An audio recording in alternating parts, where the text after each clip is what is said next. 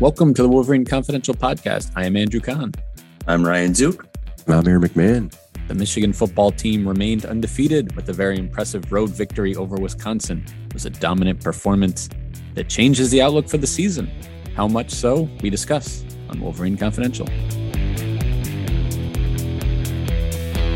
All right, guys, good to be with you here uh, on a on a Sunday night as we're recording. People can listen or watch this episode Monday morning.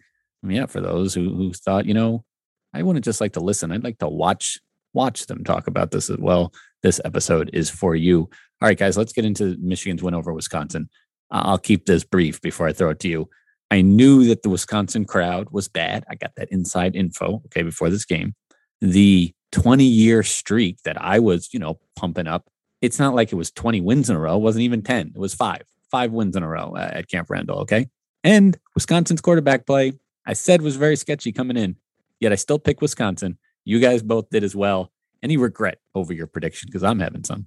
Regret? No. Uh, I, I thought it was going to be like a a close game either way. Like, and I think I said this either on the podcast with Ryan the other day or with another interview, but like, like if the game was in Ann Arbor, I probably would have picked Michigan to win by a point or two. I, sure. I thought it was going to be a close game either way.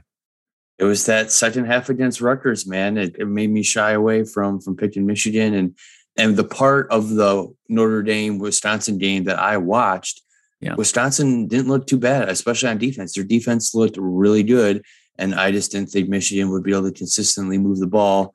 I did not foresee Michigan having such a dominant performance defensively either. Like their pass rush was insane. Their Wisconsin's offensive line got demolished throughout the game, just absolutely worked. And I just did not see that coming. And here we are 38 17 game later, and Michigan's 5 and 0, and Wisconsin season's basically over. And when I say regret, you know, Aaron, just to be clear, it's about we had a good thing going, you know, picking all the games correct so far, the scores, we were we were okay for the most part. And then and then we get one wrong here. That's all. That's all I mean. We could have we could have kept it rolling. Hey, we're good. We're gonna get some wrong. It's, there's no you know. fair enough. I'm just mad that we all had like the same exact scores too. right, that's right. what that's what I regret is picking the same exact scores as you guys. Like I, I maybe we should not just have them completely blind going in and, and maybe uh, listen i say to the listeners listen to the analysis not to the final prediction because in the end that that you can't count on but you know everything we said you know i'd say to a certain extent came true now okay the game itself man michigan jumped out early with a nice trick play you know a little toss back to Cade McNamara who you know then finds a receiver wide open in the end zone yeah i just thought you know michigan's play calling and Zook, I know you might disagree, but you know, I thought it was like rightfully aggressive for the most part. It almost seemed like they've been building up to this game. You know, we talked about it in the previous weeks, whether like this is all they had. Could they throw the ball more? Was there more, you know, in the playbook to kind of, you know, unveil? And they they confirmed as much Saturday. I mean, you saw a lot a lot more aggressive play calling. You mentioned the flea flicker. They did some other things the passing game. They're starting to opening it up. And, you know, and I think it was a very telling comment after the game by quarterback Cade McNamara when he said, you know, we we decided to get more aggressive. And like he basically said, like, this is there's no reason why we shouldn't be like this, go like playing like this going forward. Um, you know, they, have been working on this stuff all season. You know, I, I, think it was partly a coaching decision to run the football predominantly in those first three, three and a half games. But they also realize now they're going to have to throw the ball. You know, the knock against Wisconsin's defense, Michigan only rushed for 112 yards on Saturday, you know, mm-hmm. and they ran the ball quite a bit, or they tried to. Didn't have a ton of success. Again, it was like three yards per carry, just like Rutgers the week before. So it just goes to show Michigan, for Michigan to win these big games and they continue winning, they're going to have to throw the ball. And they did so with with pretty good success on Saturday. No, yeah, yeah, yeah, they did, and I thought they ran the ball better than I expected them to. I mean, I like no team had 50 yards rushing against Wisconsin at all this season. So for Michigan to get over 100 is, at least kept Wisconsin's defense honest a little bit yeah, to open up a little it. bit more. Yes, yeah. I thought Cade struggled a little bit early, but I mean, both passes to Cornelius Johnson were right on the money. I think that was the only two good parts of Cornelius Johnson's game, but but Roman Wilson is I mean, Michigan finally needed or has needed someone to step up at receiver, and it looks like maybe they found their guy. I was really impressed with him, and looks like he might be the the number two guy here moving forward if Saturday's performance was any indication. let's go back to Cade first, if, if we can, because again, you know, reading your stock up, stock down, I get to, you know, you tip your hand a little bit uh, on how you feel about the game, so I, I get to see it. And I mean, I thought McNamara was good. Like early, some of the throws were behind the receivers, but th- there were some drops too. Those were like balls that could have been yeah. caught. And then also receivers not doing him any favor- favors with these routes. I mean, third and six, you got to run a six year, six or seven yard route, not a five yard route. So I th- think there was some of that. I mean, he hung in there. He took some hits, you know, delivered the ball downfield. Like I thought he did well. I mean, he did better as the game went on. I thought too. Right. But yeah, I, I thought I thought he he did well. The problem with that too is I have to start writing that in the first half, and I didn't think he played well. And then it's like uh, second half, it's like I'm scrambling well enough, to get yeah. it up. I'm like, so, but yeah, no, I mean it's it's one of those flash reactions type of things, and I mean he he did he did okay. I was just looking at his PFF grade though. I didn't think he was like the second best player on offense overall, but yeah, I, it was it was a good enough performance, and he he showed enough that the Michigan can win a game with him behind center.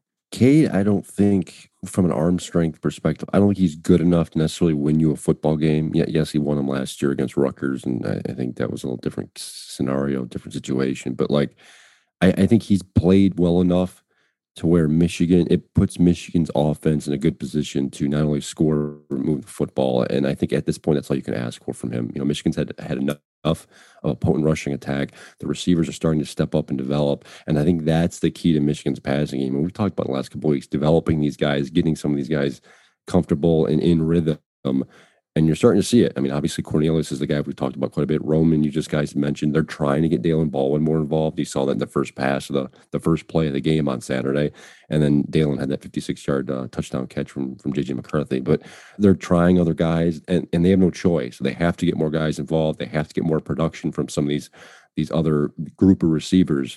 Now I think they really need to get Mike Sainristil going. He he has he's had a couple of catches the last couple of games. He needs to be their next guy because if Michigan can have three or four weapons on the outside, it just makes their passing game, you know, that much more that much more effective. Yeah, I mean, Roman Wilson coming out party. I mean, he had how many catches in this game? Six, seven, eight, something like that. Let's six, look. Yeah. Six. Okay. Uh, most targets, you know, in, in, on the team.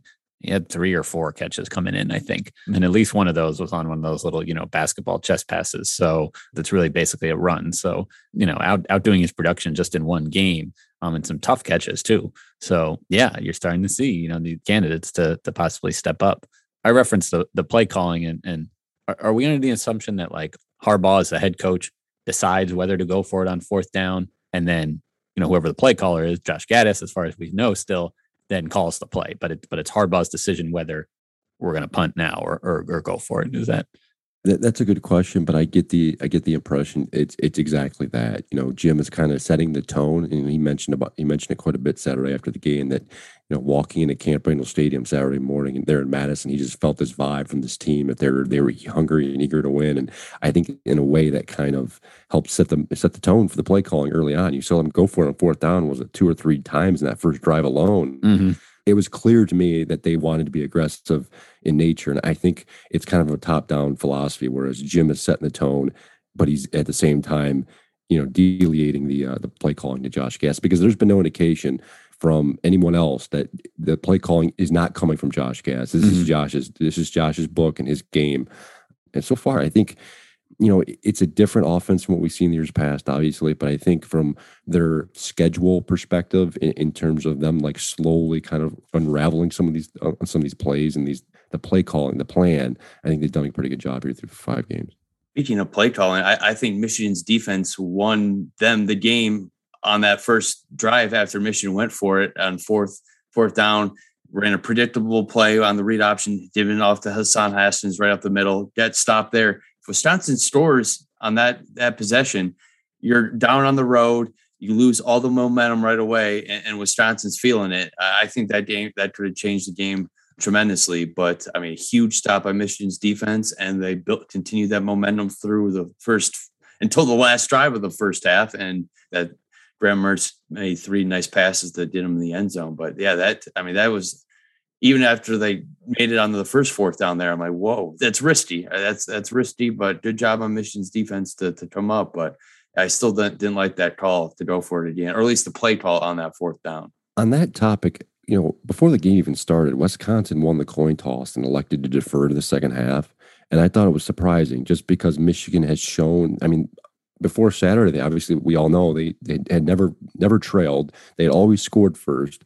And like, why would you give the ball to Michigan to start? And obviously, Michigan didn't score on that first drive, but it, it gave them an opportunity to kind of get get you know the lay of the land and get their bearings there in the stadium. I was surprised by that. And analytics, you know, man, analytics. Yeah, most, yeah, most yeah, teams defer, I, but I, I, hear what you're saying as far as the rationale for not doing it in this game. But yeah, okay. Ryan mentioned the defense. We're how many minutes into this podcast, and we haven't really gone into it yet. We need to. The defensive line. I mean, all three levels, but the defensive line just put so much pressure on the quarterback all day. I mean, they knocked out a quarterback, which is never. never the goal from like a you know sportsmanship standpoint, but it was as clean a hit as you could possibly have on a quarterback, you know, from from Daxton Hill there. You know, David Ojabo, Aidan Hutchinson. One, there's no one player in the in the Big Ten that's proven they can they can block him yet. And even two often, you know, they have to hold or or you know, they still don't prevent him from getting through. Just so much, so much pressure on the quarterback. They made when Wisconsin did complete passes, it was just tip your cap or what a throw, what a catch type plays. I mean, that, that drive at the end of the half, sure, the short field was set up by by the questionable squib kick, but the two passes that, that were completed to from Mertz to Dike were were just dimes um, and, and great catches. So yeah, wow, Michigan's defense was stellar on Saturday. Yeah, on that note, I mean, first off, I think it's Aidan has really benefited from from his different positioning this year. I think not being set on the line and being kind of you know upright has opened things up and given him more flexibility in his abilities. And I think that's that's opened up other things for, for, the rest of the defense because teams obviously have to hone in on him, but you're you're getting production from the other side of the field, whether it's Ojabo or, or whoever else is out on that. Jaylen Harrell's been playing quite a bit. You're getting production from that other side, and, and I think it's almost like Michigan's in, in a really good situation right now where you're getting production from several people you, got a, a, blend of new guys playing for the first time or getting their feet underneath them, feet wet, and they're and they're you know succeeding. So I think Michigan's in a, in a, very best case scenario right now from the from the defense. I've been very impressed with how how quickly they've kind of adapted, and I think the big thing here is it's not predictable. You know, we talked about this in the past with Don Brown years past, but like Paul Chryst obviously didn't know exactly how to game plan this thing. And you saw that on Saturday. Michigan was throwing all kinds of different things at Wisconsin's offensive line. Graham Mertz looked a little hesitant at times. He's getting hit all the time, and that certainly doesn't help. It was by far, I thought, Michigan's best defensive performance so far teams still have no idea how to game plan for Daxton Hill. It is insane how how they still can't get a read on, on what he's doing on any given play. it, it is really remarkable to, to, watch. I mean, it's hard to. I mean, yeah. when, when you like lining up the line or dropping back or you know set, you know blitzing the quarterback, it's hard to game plan for someone like him because he's not a big guy. So you don't throw necessarily want to throw a big lineman at him, but like right. he's quick enough to like he can kind of get go wherever he wants or get wherever he wants to, and that's what makes him, I think, so so valuable here. There, I think they have unleashed a new part of of Daxton Hill's game that I think some of us had been expecting to see in years past because Don Brown had always talked about how how well of a corner cover DB Dax was. We saw it at times, but he was still locked in that like that typical safety spot. They didn't they didn't throw him around, you know, put him around the field as, as long as much as they probably should have. You're seeing that with Clinkscale and Macdonald, and it's paying dividends. We talked about before the season, you know, Michigan, where are the all Big Ten type players? They're going to elevate this team to exceed expectations. We said there was Aidan Hutchinson, and, and who else really was there? Now, not that we ignored Dax Hill, for example. We knew what kind of a talent he was, but still, the production wasn't necessarily there. Well, now, as as as friend of the pod, Joel Klatt pointed out on the broadcast, like they've got one at every level. They've got Aidan Hutchinson, they've got Josh Ross playing at that level, mm-hmm. and they've got Dax Hill on the back end. It's like, and these other players are not are not bums out there. Like they're, you know, Nikhai Hill-Green, I thought played well. David Ojabo, as I mentioned earlier, playing well. You know, their corners are continuing to improve and play with more confidence. So yeah, they've been they've just they've just been really impressive. And yeah, Aaron, you're exactly right. How it's all uh, meshed with this new staff. I mean, five games in, you know, an A plus for Jim Harbaugh's offseason hires. I said this in the offseason, and Jim was asked about it Saturday after the game about how how well Michigan is doing at maximizing its talent, especially on the defensive side of the ball. And I said in the offseason, I said they need to accentuate their positives. What are their positives? Well, you've got a edge rusher to Aidan Hutchinson who, who can get to the quarterback and, and, apply pressure. You've got experience at linebacker with Josh Ross, and you've got playmakers in the secondary with, with Dax Hill and Brad Hawkins. So you need to find ways to get them to the football and to, to make plays. You kind of hide the rest or do other things to protect your younger, more less experienced, less talented players. And Michigan's doing that, and, and they're succeeding. And so far, they're five and zero. Oh. Now, that's not to say they're not going to have road. You know, there's not going to be bumps in the road here in the next couple of weeks with whether it's Penn State, Michigan State, whatever. But they they're making the most of what they have uh, defensively. And if you know, if we would ask this la- like this time last year, we all would have said, well, their defense just isn't very good. So well, I think that just goes to show how drastically things can change and change for the better in 12 months with just like a, a simple scheme change or, or philosophy change. And it's so far so good. And you know, the one thing they weren't doing earlier in the year, forcing turnovers, they now did that. Three of them on Saturday. Granted, one, you know, in special teams, but but still, while on the other side continuing to protect the ball. You know, Alan Bowman's not feeling great about coming in for a snap and ending Michigan's streak of, of not turning it over by throwing an interception. Uh, so that that's I'm sure that, he'll talk about that on his podcast too. if, any of our listeners haven't listened to Bowman and Valari's podcast, I, I, highly recommend it. It's it's a funny listen. Almost as entertaining as this one. Almost, almost, almost. Yeah. So now uh, again, Michigan is five and zero, oh, and this was you know, if Washington was the initial preseason kind of stumbling block potentially, this one was this one was a major hurdle, and Michigan clears it with ease, and now they're five and zero, oh, going to a Nebraska team that is playing better of late. Certainly, uh, just absolutely demolished uh, Northwestern on Saturday night, but you know, still uncompetitive in other in other games this season. So you know, and then and then you know, Northwestern and a bye like we're looking at potentially now seven and zero showdown with with maybe an undefeated Michigan State too. I just wonder, you know, how this win changes your perception of what this team can do because it's, it's certainly changed mine. I'm glad you asked this because I was thinking about it on the the plane ride home earlier today. You know, I'm assuming that Michigan wins Saturday, Nebraska can go six and zero oh into the bye week. I guess that's assuming. I guess mm-hmm. you know you never know. It is going to be a road game and Nebraska. Spread smaller than I would have. I can't believe their Michigan's only favored by a point. Like what? well, it's up to three now, but is it, it is, three? It's, right. it's still a low number. It's lower than I maybe expected it yeah, to be. Yeah. But you know, I'm anticipating Michigan wins on Saturday just based on what everything we've seen. They have shown that they can go on the road and win a big game, so that tells me they should be able to win Saturday in Lincoln. So assuming they come out of that game with a victory and the bye at six and zero, oh, it's a very realistic possibility they at least should split the, the back half. You know, you've got games, a home game against uh, Northwestern, you've got a road game at Maryland, which will be difficult, but I think they still could should be able to win that game. And Indiana, who has been a you know a disaster this year, has been you know I think the biggest one of the biggest surprises of the Big Ten, maybe from a, from a from a dropping standpoint. But like I think right now a, a realistic final record here is that nine wins. I think Michigan is looking at a nine win season right now at the very least. And if they come out and surprise some folks and win Michigan State, I mean, you're looking at a potential 10 win season. I, I know it's probably, I know some fans don't want to hear that or like they're like, you know, hesitant about that or whatever. But I think they like to hear it. Yeah. this team is, I'll say it, this team is a lot better than I thought they would be on both sides of the ball, especially defensively. They are miles ahead of where I expect them to be at this point. And that's one of the reasons why I think they're 5 and 0. The def- the offense, you know, you know, you can talk all you want about the passing game, but they, they've done the job um, they haven't been great, but they, they've done the job. And the defense is the one that's, I think, surprising to folks. So right now, I, I think you're looking at nine and three, maybe 10 and two, maybe more.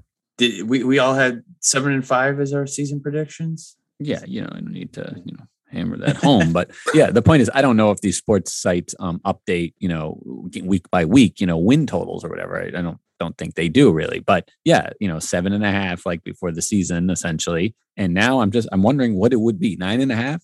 I mean, ten and a half potentially. I mean, it, it's not crazy because again, like you said, this Nebraska game they'll be favored. They are Northwestern heavy favorites. Okay, you've got Indiana and even at Maryland. You know, favored as as of now. I mean, that leaves you know three games against currently ranked teams. You know, at Michigan State, at Penn State, and Ohio State. Like dropping all three of those would would move you to nine and three. But you, just got to get one to to get to 10 wins. It's just, and again, you know, Ohio State, you know, bounced back with that win over Rutgers, and they're they're the team to beat, you know, until until you know otherwise, until they, they until they lose in the big uh, in the Big Ten. But you know, they look more vulnerable. It was discussed for the final few minutes of this of the broadcast on on Saturday between Michigan and Wisconsin, how Michigan looks more equipped to handle Ohio State's speed and athleticism. Like, yeah, I, I just think you can start can start really dreaming big with this Michigan team. But a lot, a lot does fall on Cade McNamara, like you guys said. Did you guys see the Ohio State absolutely routing Rutgers on Saturday? I, I did not see that coming at all. I thought Um, Ohio yeah. State would win, but to to score what forty something points in the first first half against Rutgers, I was like, wow, oh, I know the win or their excuse me, I know they're lost to Oregon. Doesn't look great now, especially after Oregon's lost to Stanford on Saturday. And I said this last week. I'm not ready to write off Ohio State. I, I think odd, the odds the odds makers still have them as the as the favorite to win the Big Ten. I still think they probably have the best offense just from a talent standpoint. They got two of the best receivers in the country. They can get the quarterback situation figured out, and it looks like they they they, They look good on have- Saturday. Yeah, I, I still think they're the team to beat. Now, I they're not the Ohio State of the last couple of years. I don't think their defense is certainly you know suspect at times, but I think the Big Ten. I wrote this I think to some degree on Saturday for on M Live, but like I think the Big Ten East is wide open right now. And you said it a couple weeks ago, Andrew. I, I thought it was a little premature at that point, and I still think it kind of is. But we've seen enough of Penn State. We've seen enough of Ohio State. We've seen enough of Michigan, heck, and even Michigan State to say you know, I think any one of these teams could be any one of the other ones on any given night. And that to me makes, you know, the, the second half of this season so fascinating. And I think this Saturday, I think was it Penn State's playing Iowa? I Yeah. think that's Yep. that's gonna be a fun game too. Abs- I- I- absolutely. I, I like Iowa too. Yeah, I mean that's the big, you know, they're they're on the, the West this year, and they're you know they're they're rolling. They look like the best team right now in in the, in the Big Ten. But yeah, I mean Michigan's Michigan's intra conference schedule looks looks easier now than it did before the season with Wisconsin, you know, kind of uh, falling flat, and you know Nebraska not not doing too much, and then Northwestern like, eh, that those are three teams at the bottom of the standings right now. At least like you avoided. Uh, you avoided Iowa, which is which is the tough one this year. So yeah, that'll be that'll be very interesting to see how that all shakes out. But again, I think it I think the perspective does change. Now, is Cade McNamara a quarterback? Aaron, you were saying like he's not going to necessarily win you the game. Is the gap with Ohio State still big enough that you need a quarterback to win you the game? Like, do they need JJ McCarthy might not be ready by the end of this year anyway, but you know, next year, year after that, like is that the quarterback you need eventually, someone with his ceiling to beat him? Or, you know, is the gap small enough now that you just need a you need McNamara to just be at his best, but his best is good enough to beat Ohio State. I mean, I think it's still too early to answer that question, but you know, before the season, like the answer was no. But If Michigan keeps showing what they do defensively, like like they did on Saturday against Wisconsin, I, I think their defense is good enough to keep them in many of these games. And then it goes to the offense to where they can't turn the ball over. They have to be uh, efficient and productive with their drives. Where I, I think the gap has has closed. Like I said, I don't think Cade's going to go out there and win you a game with his arm, but I think he's good enough of a game manager, and that's not and that's not a knock on him. That's a title the coaches have kind of given him to where I think Michigan's in a position to beat any Big Ten team this year. I, I think they, they could very well go in Happy Valley and win that Penn State game. Doesn't mean they're going to. Um, you know, we'll see here. Penn State's looked very good you know, and we talked about this before. Coming into the year, I had three games. I automatically wrote Michigan off. Wisconsin being the first, Penn State on the road again, and the Ohio State game. Now I think they can win. You know, uh, we saw Wisconsin Saturday, but now I think they could absolutely beat Penn State or Ohio State. Now, will they? We'll see. But you know, you got to you got to like what you've seen so far through five weeks from this Michigan team. they're they're doing the you know the little things as sometimes we call them well too. I mean, we didn't mention Jake Moody yet. Guy goes three for three on field goals. He's now eight of nine on the year. He's got a you know 52 yarder. He's got a couple you know 40 plus. You know he's he's perfect from from inside that. The punting, Brad Robbins has been has been strong. You know they got a They're turnover healthy? on that. You know that Like yeah aside from right. like Ronnie, Bell, there's like no injuries. It's been amazing. Exactly. There's there's a lot of things that are going going right for for this team and this program right now. A lot of good a lot of good vibes and uh yeah that's uh that was one way to you know and and the the long losing streak in madison just in emphatic fashion. Yeah with that with that victory on saturday. Any more thoughts from from that game that we didn't mention? A specific player or player or something that stood out? I'll just drop one. There was a run blake corum had where the safety came in like a missile and they just collided. I I, think it was in the second quarter. I'm surprised Blake Corum got back out there re- re- relatively quickly. It Yeah, sounded that- like he went in the medical tent, but like it just it stopped dead in his tracks. Yeah, I was both that players. was too. Yeah, Yeah, I was yeah, like, both oh players. boy.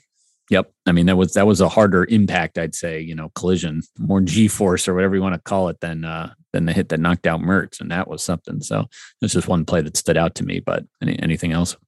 I, I thought the moment in between the end of the third and beginning of the fourth quarter, I don't know if TV caught it. Obviously, with all over social media. The jump around thing at, at Camp Randall, like they always do it. I mean, it's done before every game.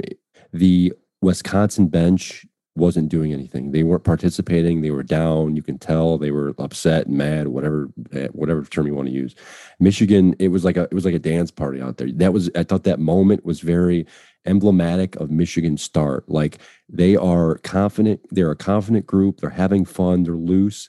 I couldn't help but chuckle in the press box. I'm like, oh my, like they're trying to hijack the whole jump around thing. Yep. It was fun. It was fun to watch. I guess my final thought is: Are we going to be seeing more JJ McCarthy on a regular basis now, or is that just type of uh, one-off type of thing to a little change up from from the Michigan coaching staff there to maybe catch the Wisconsin defense off guard? let me set up Aaron by saying this. I sent out in our message, you know, when it when it happened, I, I was like, "What's going on here?" Because initially, you know, when McCarthy starts the second half, you're like, "Has he made a change?" And then Aaron was like, "I think it's more of like a run. You know, he he's got better legs. He's in for certain certain plays." Um, and then it became clear that was kind of the that was like the plan. I, I don't know, Aaron, if you got more on that after the game or or what, but I think you're spot on. Yeah, I asked Harbaugh the idea behind that, and that was basically it. You know, it sounds like they're using JJ as kind of another wrinkle to their run offense because it, I don't know, I don't want to speak for the coach or anything, but it, it seems like they don't trust Cade with the, uh, running the football. I don't think Cade's very quick to begin with, right? Uh, and you know, so I think it just gives them another option. Obviously, we know JJ can throw the ball. We've seen it, and you saw it Saturday. But when he's got the football and there's that threat of the, the run in a quarterback read option, I think it just it, it, adds another dimension to Michigan's offense, especially if they're struggling to run the football against a good defense like Wisconsin. So I, I think it's a smart move. You'll see start seeing it more in the, in the coming weeks. Um, they, they obviously waited to roll it out, but it sounds like that's the approach at this point. You know, it's been clear in talking to coaches the last couple weeks. I think Ryan can vouch for this too because we talked to Matt Weiss, the quarterbacks coach, last week. But they're dead set on McNamara as a starter. You know, I, I think there a lot would have to happen now for that to change, and then to start JJ. You know, but so far they're, they're rolling with Cade. They like what they have, and they're gonna they're gonna use JJ obviously on on occasion in certain instances. Um, but he certainly gives them another added dimension in their run game. Well said. It's not like it's a wildcat situation where the other team knows it's a run. I mean, he's a perfectly capable passer. I think the JJ fans would say, yeah, he's actually a better passer too than the starter, but that remains to be seen. Um, I don't think you don't make a change just because things are going well. You should always be looking to improve. But yeah, McNamara's played played well, I think, and you know the the no turnovers is is huge. So yeah, take away that that second half against Rutgers, and this team has looked really really good on both sides of the ball in all phases of the game almost halfway through the season now. We'll remind you here before we wrap up that we have a voicemail line that you can call. Leave us a message about the podcast about Michigan athletics. Uh, Michigan, you know, basketball practices started too. If you want to ask about that, we got Big Ten Media Day coming up this week as well. So uh, start to get into more of that content. But 616 222 1022. That's 616 222 1022. Just say the folks from the Wolverine Confidential podcast sent you.